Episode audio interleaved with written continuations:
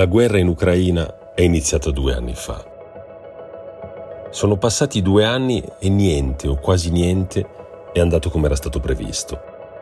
Intanto l'Ucraina non è caduta in poche ore, come si era pensato poco dopo l'invasione russa. Nessun tavolo di pace è stato avviato o cercato e non sembra all'orizzonte neanche oggi.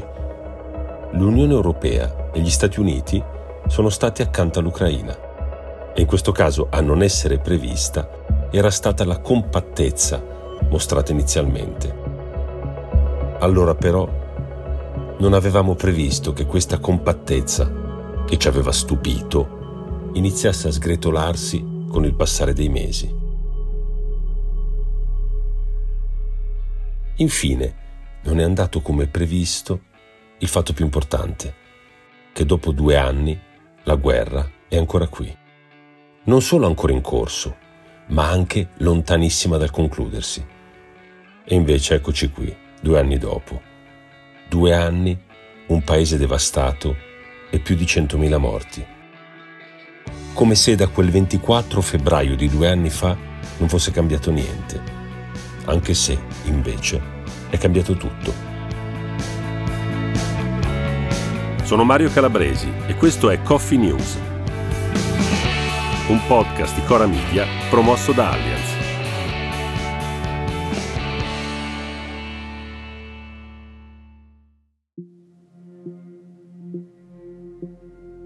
Ci sono molte cose che rendono la guerra in Ucraina una guerra per certi casi anomala.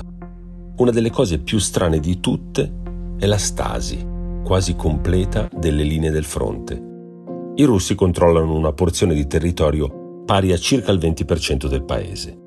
Questo controllo è concentrato nelle aree a est e a sud dell'Ucraina, una specie di cintura che parte dall'area del Donbass, al confine con la Russia, e che arriva fino alla penisola di Crimea.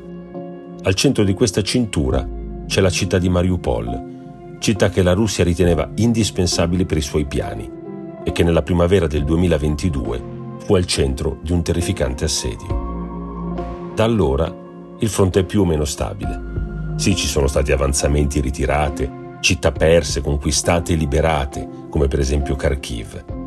Ma la guerra ormai appare ferma. È cominciata con una grande avanzata dei russi, ma l'esercito di Mosca prima è stato fermato e poi anche costretto ad arretrare dalla risposta ucraina. Ma di fatto, oggi, due anni dopo, il fronte è stabile. Gli ucraini tengono ma non avanzano. I russi tengono ma non avanzano. La scorsa primavera sembrava che qualcosa potesse cambiare. L'Ucraina aveva detto di essere in grado di condurre una controffensiva, con la quale recuperare, almeno in parte, le terre perdute. Mesi dopo è evidente che la controffensiva, se c'è stata, non è riuscita, perché le aree recuperate dai soldati di Kiev sono state minime e comunque compensate dalla perdita di altre aree, come la città di Avdivka, caduta in mano russa pochi giorni fa. Dunque, lo stallo continua. Secondo molti osservatori, questo stallo è già in sé una vittoria russa. Perché se è vero che il fronte non si muove, è anche vero che se la guerra in Ucraina dovesse diventare, come sembra sia già diventata, una guerra di logoramento, questo costituirebbe un enorme vantaggio per Vladimir Putin. Questo perché Putin non ha nessun problema di arruolamento. Mentre i soldati ucraini sono un numero finito, quelli russi sono potenzialmente infiniti, dal momento che il regime ha iniziato non solo una serie di reclutamenti forzosi, non solo su un territorio immenso, ma ha anche cominciato a liberare i carcerati disposti a combattere. E poi perché Putin, dopo i primi mesi di affanno, è riuscito a risolvere i suoi problemi di armamenti stringendo un'alleanza strategica con la Corea del Nord e con l'Iran. In questo modo ha accesso ad arsenali molto più ampi di quelli di cui disponeva in partenza.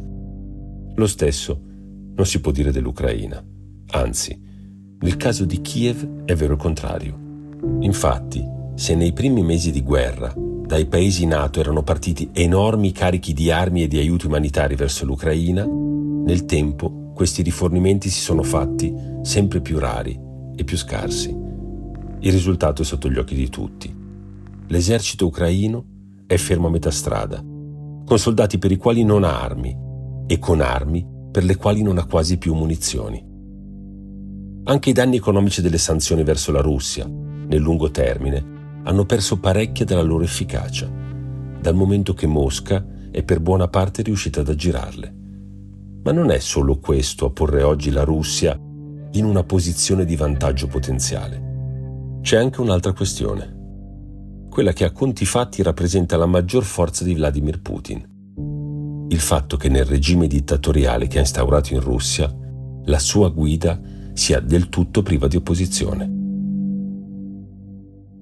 Non c'è nessuno in grado di dire che questa guerra deve essere conclusa subito e che l'attacco all'Ucraina è stato un gesto criminale. Non c'è nessuno in grado di chiedere conto del perché il paese si sia impoverito. Non c'è nessuno in grado di chiedere che fine abbiano fatto le migliaia di ragazzi partiti per il fronte e mai più ritornati. Non c'è nessuno in Russia, solo silenzio. E quel silenzio è la vera forza di Putin, che di fatto può fare e disporre dell'esercito come meglio ritiene, e che non ha come i leader dei paesi occidentali, da preoccuparsi dell'opinione pubblica, delle elezioni, dell'opposizione. Un'opposizione che invece c'è e si sente in Europa e negli Stati Uniti e che da tempo su entrambe le sponde dell'Atlantico sta facendo di tutto per indebolire il fronte antirusso, ad esempio bloccando gli invii di armi, come è successo di recente negli Stati Uniti, dopo il voto della Camera a guida trampiana oppure sostenendo e diffondendo in modo più o meno esplicito la propaganda russa.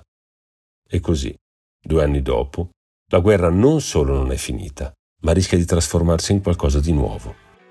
Qualcosa per cui servono uomini, armi e in cui aiuta l'autoritarismo. Tutte cose di cui Vladimir Putin è ben rifornito.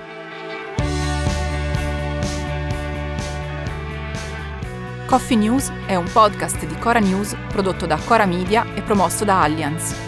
Condotto da Francesca Milano, Guido Brera, Mario Calabresi, Simone Pieranni e Lorenzo Pregliasco.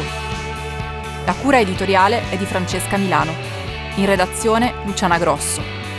La supervisione del suono e della musica è di Luca Micheli. La post-produzione e il montaggio sono di Emanuele Moscatelli. La producer è Monica De Benedictis.